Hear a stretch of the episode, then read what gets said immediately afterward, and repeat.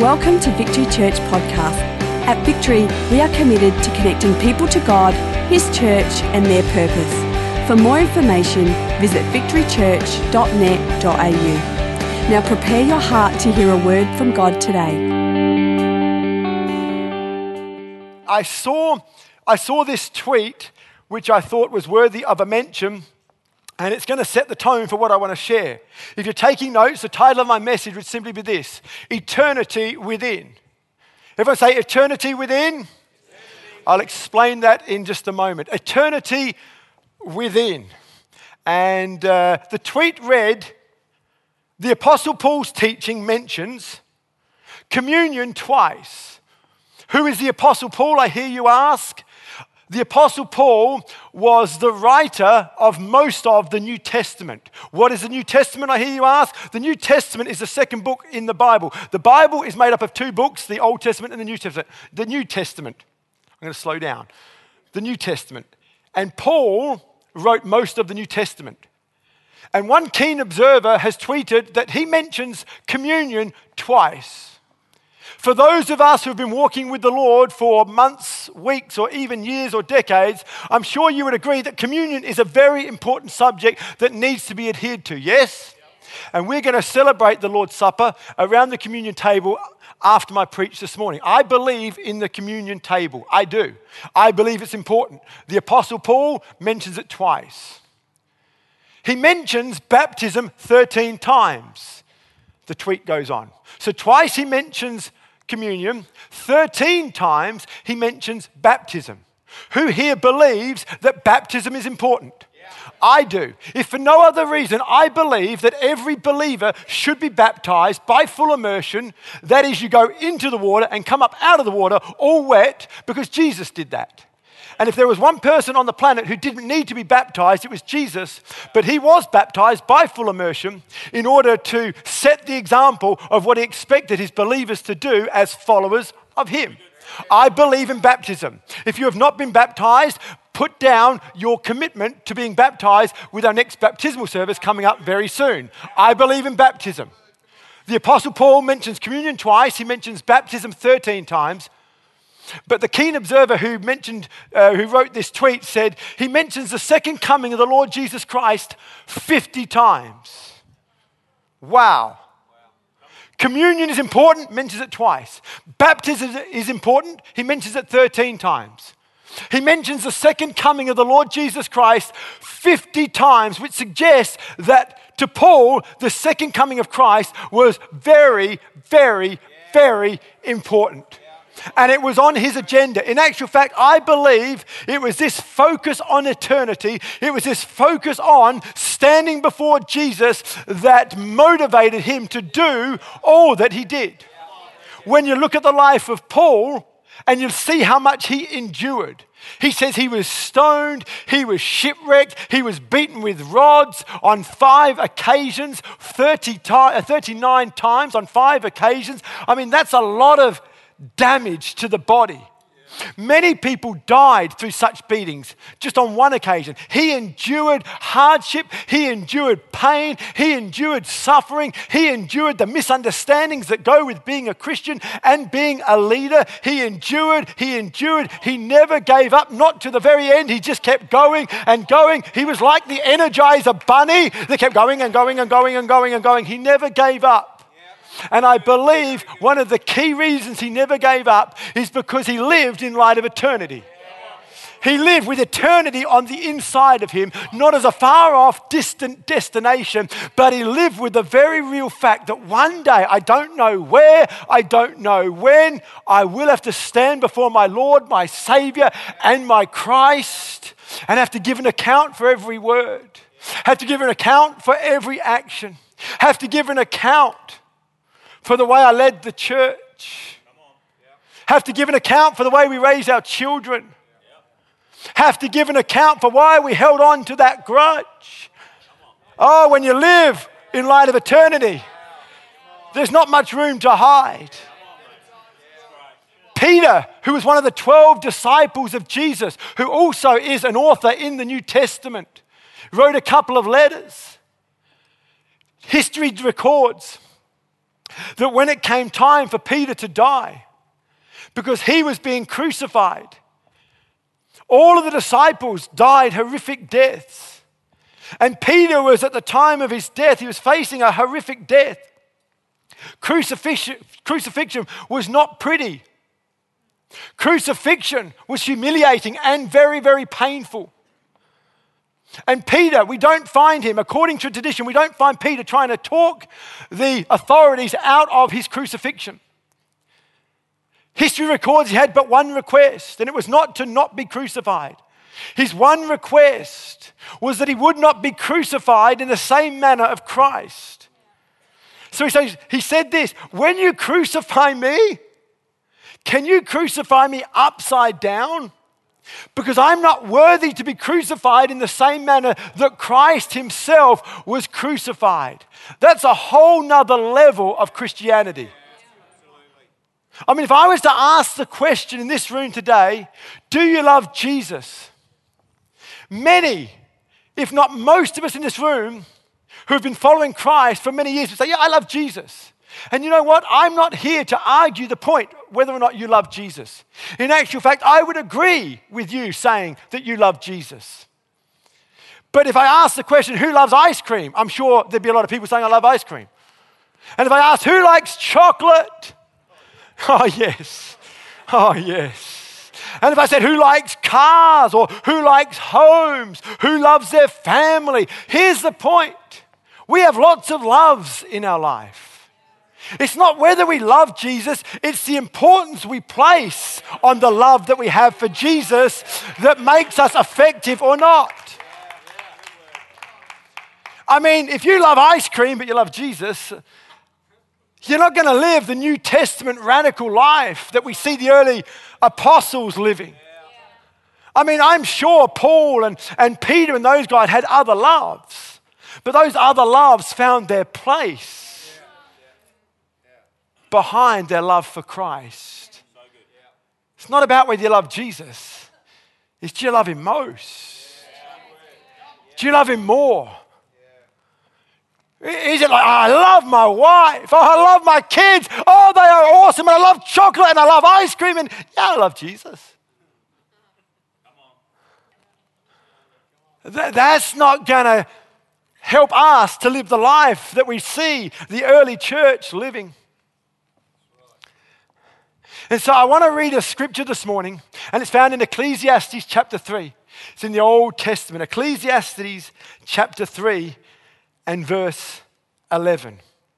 It says, He has made everything beautiful in its time. He also has planted eternity in men's hearts and minds. I'm reading from the Amplified Version, um, which must have been written by a woman because there's so many extra words. Just a thought. It says, a divinely implanted sense of a purpose working through the ages, which nothing under the sun but God alone can satisfy, yet so that men cannot find out what God has done from the beginning to the end. The writer of Ecclesiastes says this that God Himself has set eternity in our hearts. God has put inside every one of us a little piece of Himself. It's a God shaped hole in every one of us. And that God shaped hole cannot be filled by anything else other than God Himself. And that's why there is a fascination today with the supernatural, the weird, the wonderful zombies. And that's why, you know, in America, uh, Halloween is so massive and people are dressing up in all sorts of crazy costumes because inside each and every one of us is this quest, this desire, this intrigue with the unseen, the unknown, the supernatural. That's been put there by God. He's put eternity in our hearts. And I thank God for that. But here's the question I have for you. While God has put eternity in our hearts, my question is this Have you set your hearts on eternity? Because as with everything with God, He demands a response from us. He puts the answer before us, and then He demands a response from us.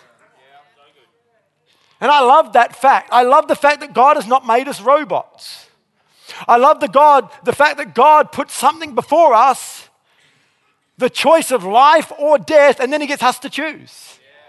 You can walk this way, you can walk that way, it's up to you. You choose. What an incredible Father that He would give us such choice. I mean, for all the control freaks out there, are there any control freaks? Paul, God bless your honesty. You're not only a control freak, you're an honest one. Bless you, brother. There's a lot of other control freaks who are just lying right now. That's fine. But let's be honest if, if we were God and we decided to make humanity, human beings in our image, we, we would have a little clause do as I say. Just the control freak in us just, but, but God says, no, you, you can choose. I'm going to make you, and you can choose to love me or reject me. It's up to you. And I love that. And so the question we are faced with this morning, believer or unbeliever, this morning is this Have we set our hearts on eternity? Where is our focus? One of the things I will be forever grateful for as a young man growing up was my dad's testimony, legacy, and ultimate example. Because, as with most dads, and most human beings for that matter, he's not perfect. Is anyone who's perfect out there? No, so he's in good company. And so, my dad, incredible man, and I got the privilege of working with him in my apprenticeship years and then many years after that. And when you work with someone for as long as I did and as closely as I did, guess what? You get to know them.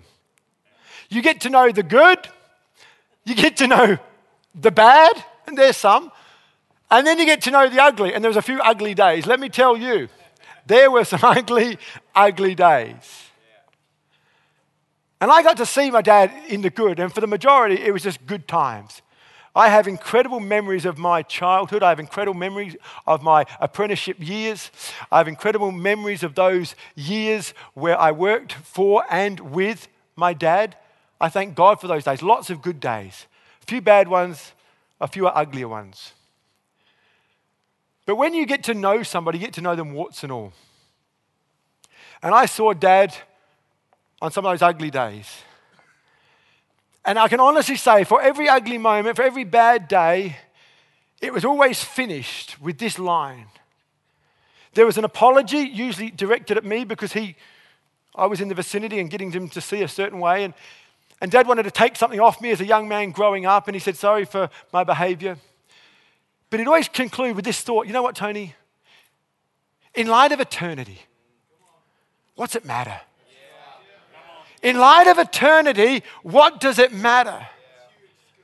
And I saw my dad go from rage to peace, not because he was trying hard to be peaceful, not because he was trying hard to be a good dad, but eternity changed his countenance, demeanor, and actions.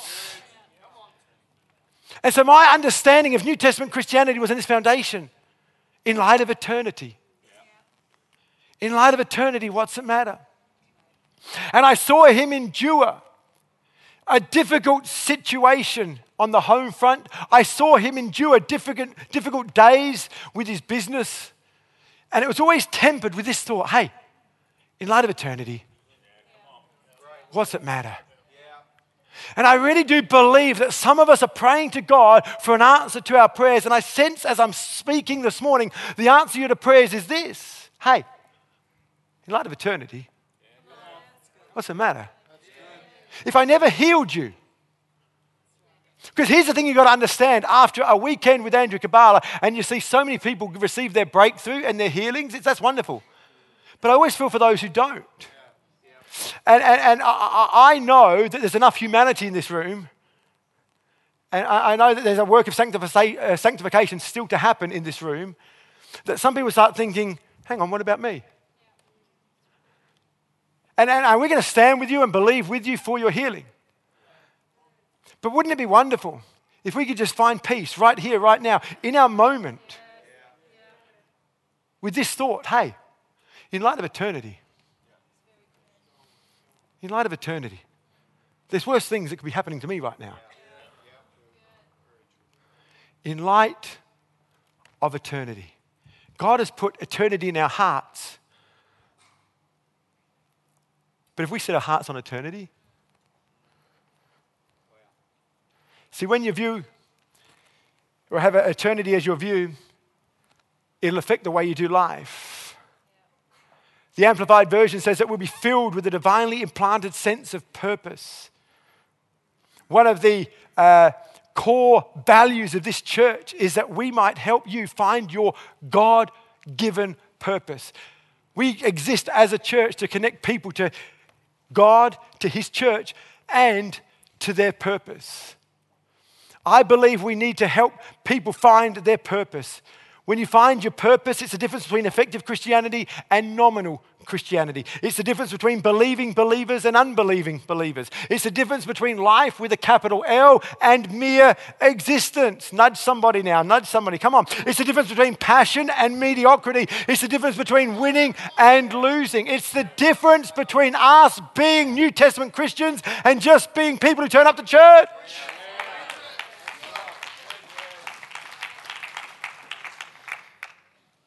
See, life with no purpose is like using your mobile phone only, get this, as a phone. This is a revelation for some of you to now. Just listen up. You're going to be amazed. You're going to learn something today.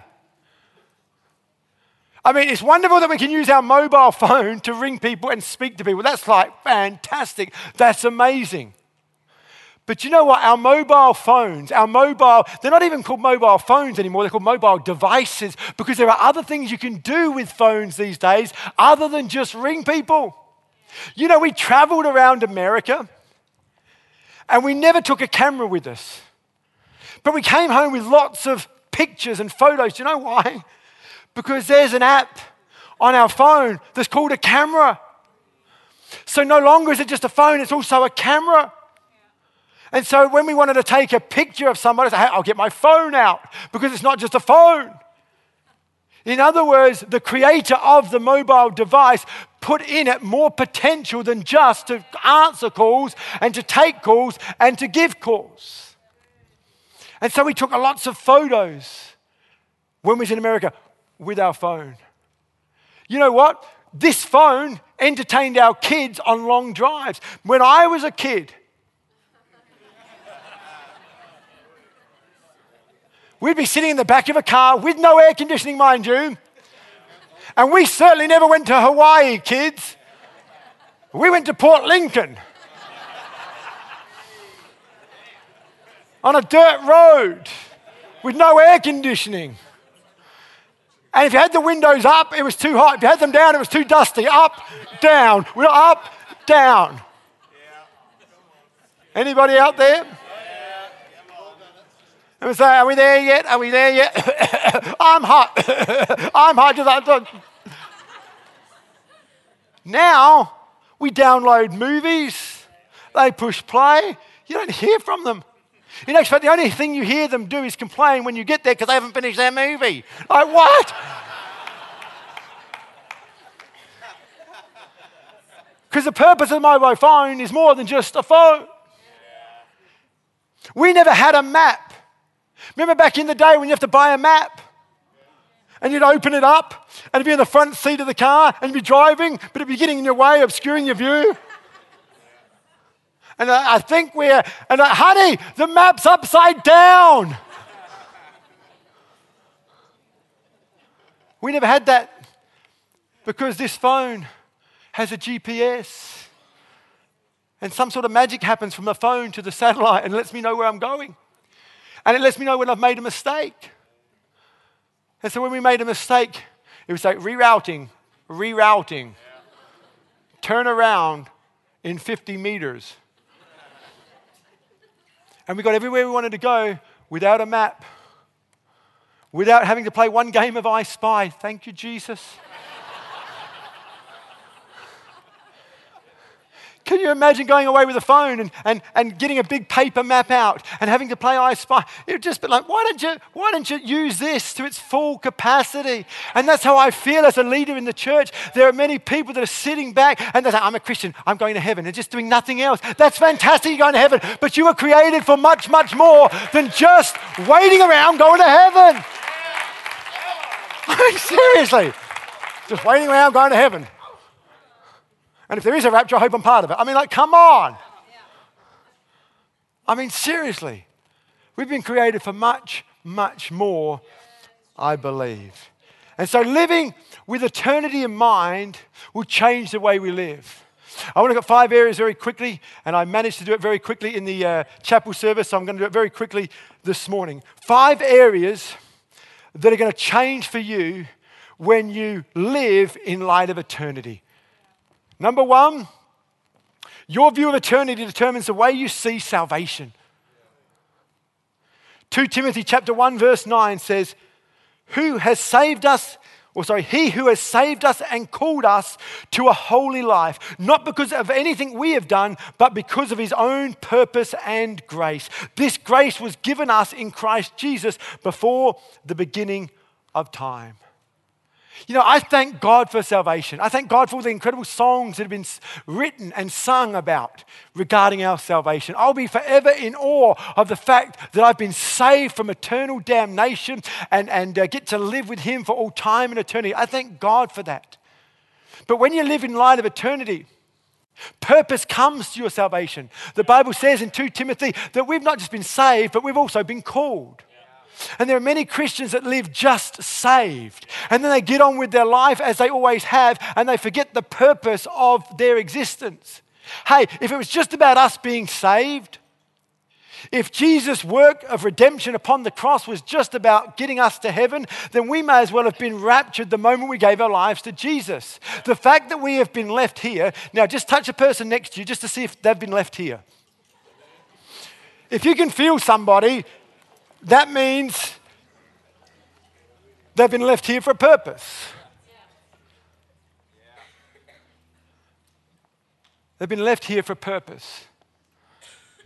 And that purpose is not just to sit around waiting for Jesus to come or us to go to Him. It's to tap into our calling, it's to tap into our God given potential so that we may fulfill what God has called us to do. He's not only saved us, but He's called us. Hey, I look forward to that wonderful, glorious day when we get to be with God in heaven.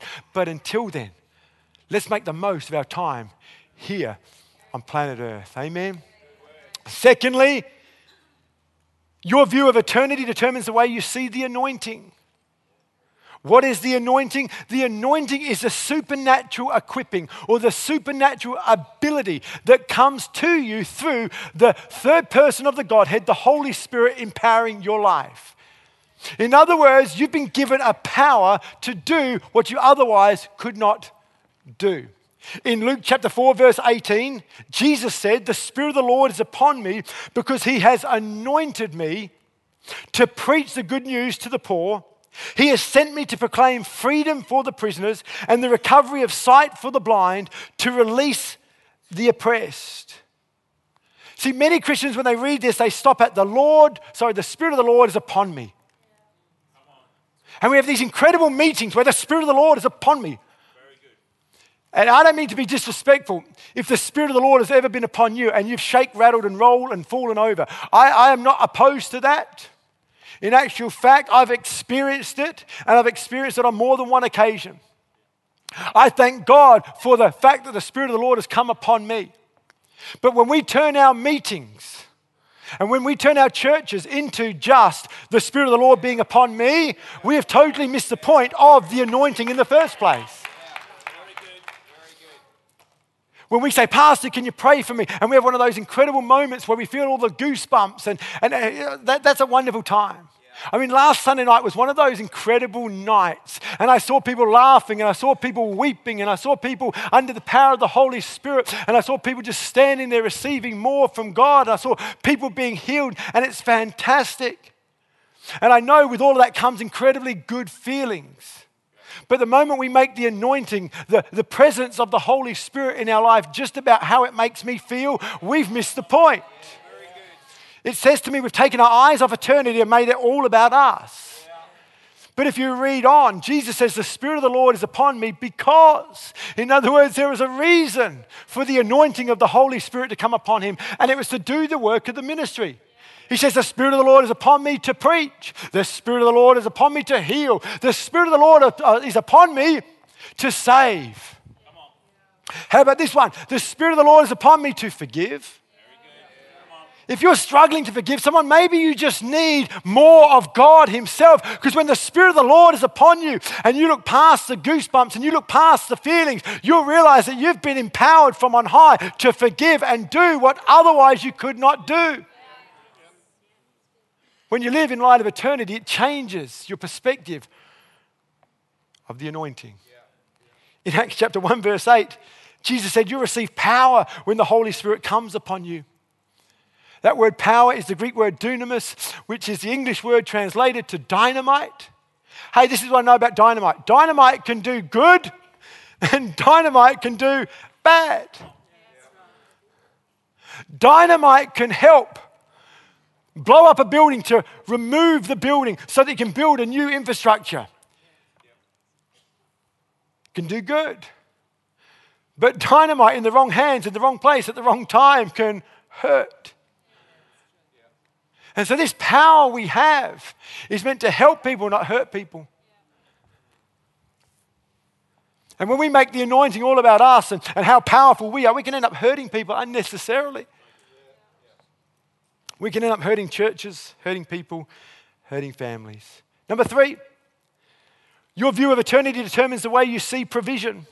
In Psalm 37, verse 3, it says, Trust in the Lord and do good, dwell in the land and feed on his faithfulness.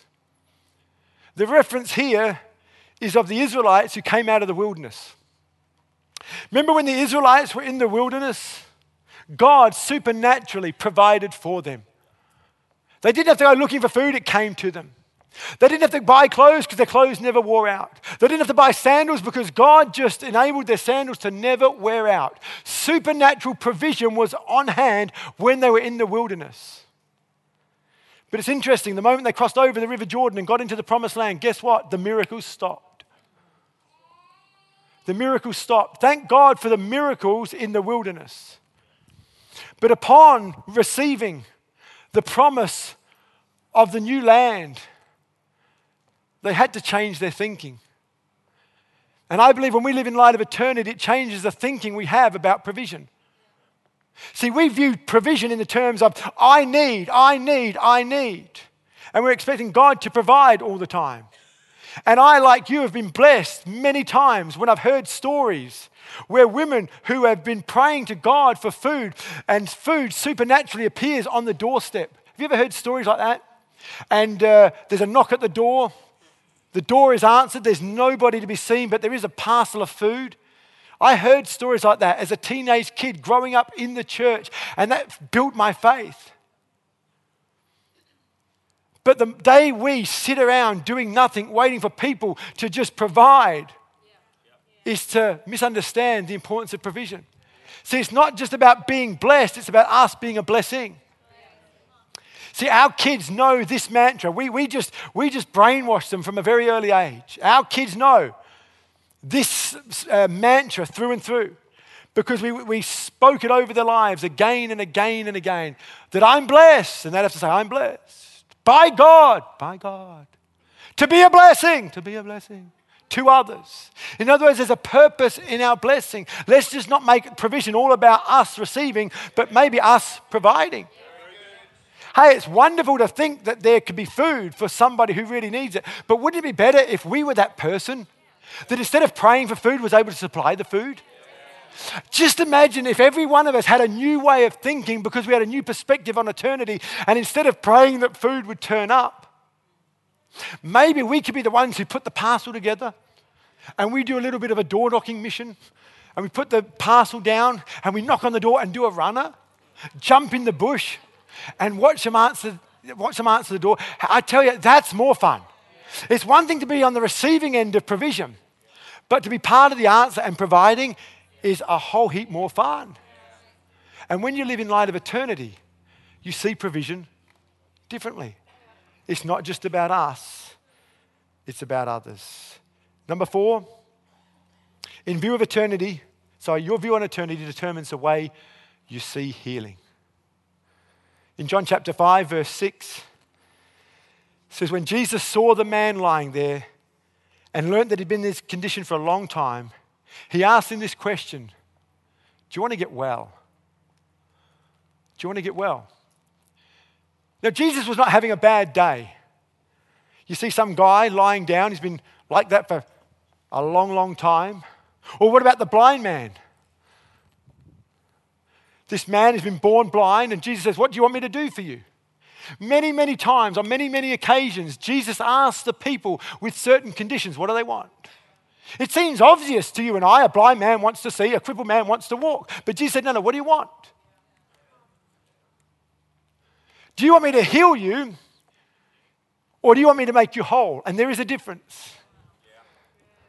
See, some of us just want healing so we can get on doing what we've always done. But Jesus doesn't want to just heal you, He wants to make you whole.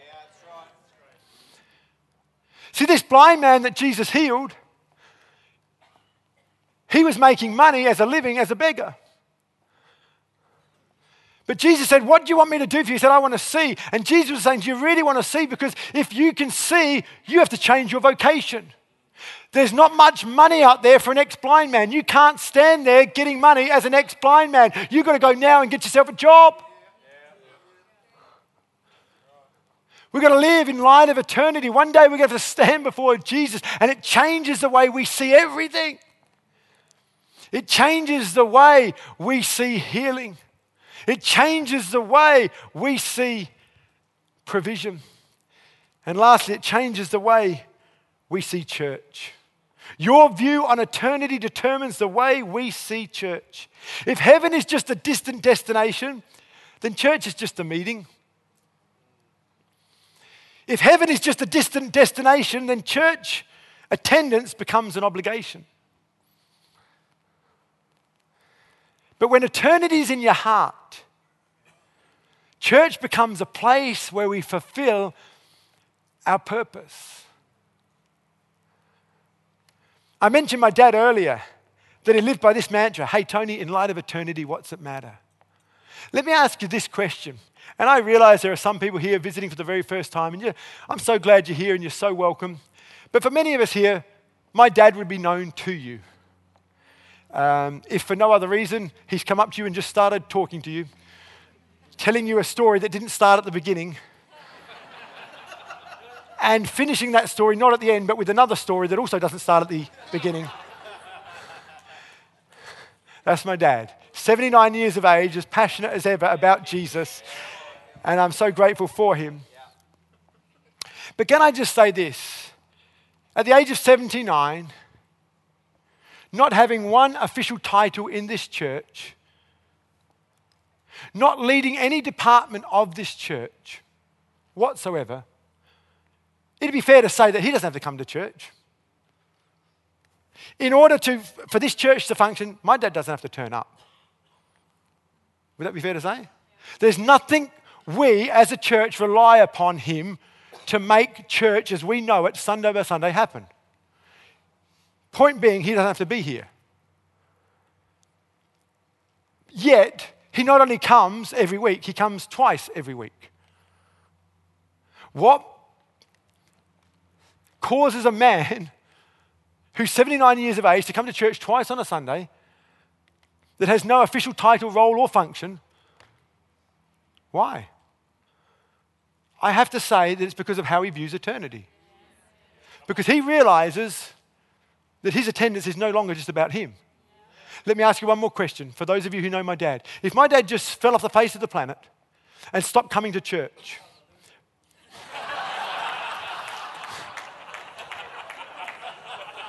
for those of you who didn't know my dad, now you do. He's the guy always saying things at inappropriate times and he wants to be with Jesus, you know. That's evident. And that's what's kept him so passionate. But short of him going to be with Jesus today, which can be arranged if you keep interrupting me,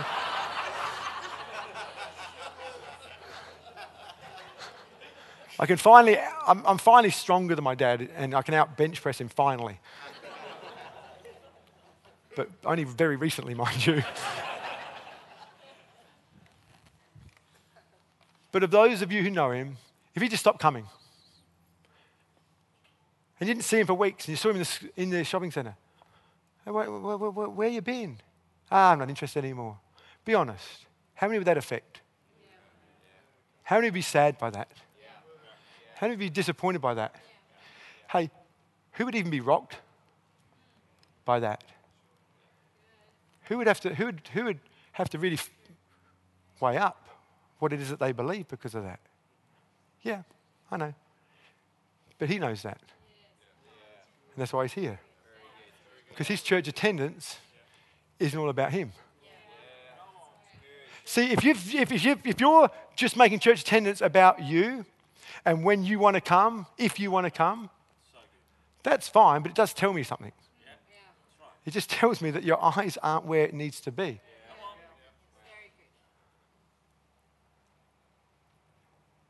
And that's fine. But if we want to become more like Jesus, we may need to weigh up our lifestyle. I, I said before, when it comes to baptism, Jesus didn't need to get baptized, he never sinned. The whole symbolism of baptism is we die to our old way of living and we rise up in the fullness and the newness of Christ. Jesus didn't have an old way of living to die to. So, what was he doing? He was modeling something for us. See, that's what the mature ones do. We do what we don't have to do because of those who benefit from it. And, and let's be honest, we're not going to do that long term off the back of a motivational preach. I'm a good preacher. I'm going to get better. I work hard at my craft. But I'm my best communication days aren't enough to keep you in faith. I know that. Because as good as I am, or as good as our team is, or as good as who we bring in from the outside, we're competing with McDonald's and Hawaii trips. How many of you, if you're honest, got an email about a cheap flight to Bali? How many got that? Yeah, lots of you. And how many of you said, I'm going to try and get that? And you stayed online for quite some time, and you got certain far in, you got certain far into the transaction to find out later it says declined. For another advert to pop up and say, but you can go for this price. Can, I want you to know that's a scam. As the band come up, th- this is the premise which they are working on. In the five minutes to hour that it takes you to try to get through to get that cheap flight, they're working on your heart. With every minute you wait, your heart is becoming more and more attached to that trip, and they know it. They know it. Because where your heart is, your treasure is. And where your treasure is, your heart is. And so they know as you're waiting, you're thinking, I can't wait to be in Bali. I can see me now drinking the cocktails. I can see me now getting a tan. I can see me now coming back, showing off my tan to all my white friends. and you're already there. You're gone, hook, line, and sinker. And they know it. They know it. And then, sorry, declined, but for this little bit extra. And then you're wrestling, oh, it's just a little bit extra. When in actual fact, that little bit extra isn't much cheaper than what you could have done any other time. Because they play on the premise of getting your heart. We need to set our heart on eternity. God has set eternity in our hearts. But we have to set our hearts on eternity. There are some here who have never set their heart on God. You've never come into a personal relationship with Jesus. You've never done that. You need to do that. Because there's a God shaped hole in every one of us. And you need to make that decision. And what better day than today to make that decision to follow Him? But you know what? It's not just a decision you make once off. As a non Christian, you make that decision to become a Christian. But as a Christian, you have to make that decision to set your heart on Him every day. Because there's always competing distractions. You know, when we was in New York, I just fell in love with New York and I said to myself, man, I could live here. But I had to temper, I could live here with, hang on, what's the call of God in my life? Where has God placed me? In light of eternity, I can't just make that decision. And I'm like, oh, Times Square. Oh, in light of eternity. It's what I call fighting the drift. Every one of us drifts away from God. We never drift toward God. Every one of us is fighting this drift. And so we need church on a regular basis. We need the Word of God on a regular basis. We need to renew our mind on a regular basis. We need to set our heart on eternity on a regular basis. What prompted me to drag myself away from New York, from the island of America, from the island of Hawaii, to be so excited and stand before you this morning? There's a view of eternity that holds me, that makes me make the decisions that I need to make because my life is not my own. And so, as unbelievers, non believers, for those who are unsure where they fit in the whole scheme of things, you need to set your heart on eternity. For the believers in this place who've been walking for Jesus for many, many years now, you need to set your heart on eternity. Thank you for taking the time to listen. If you have any questions, please email us at admin at victorychurch.net.au.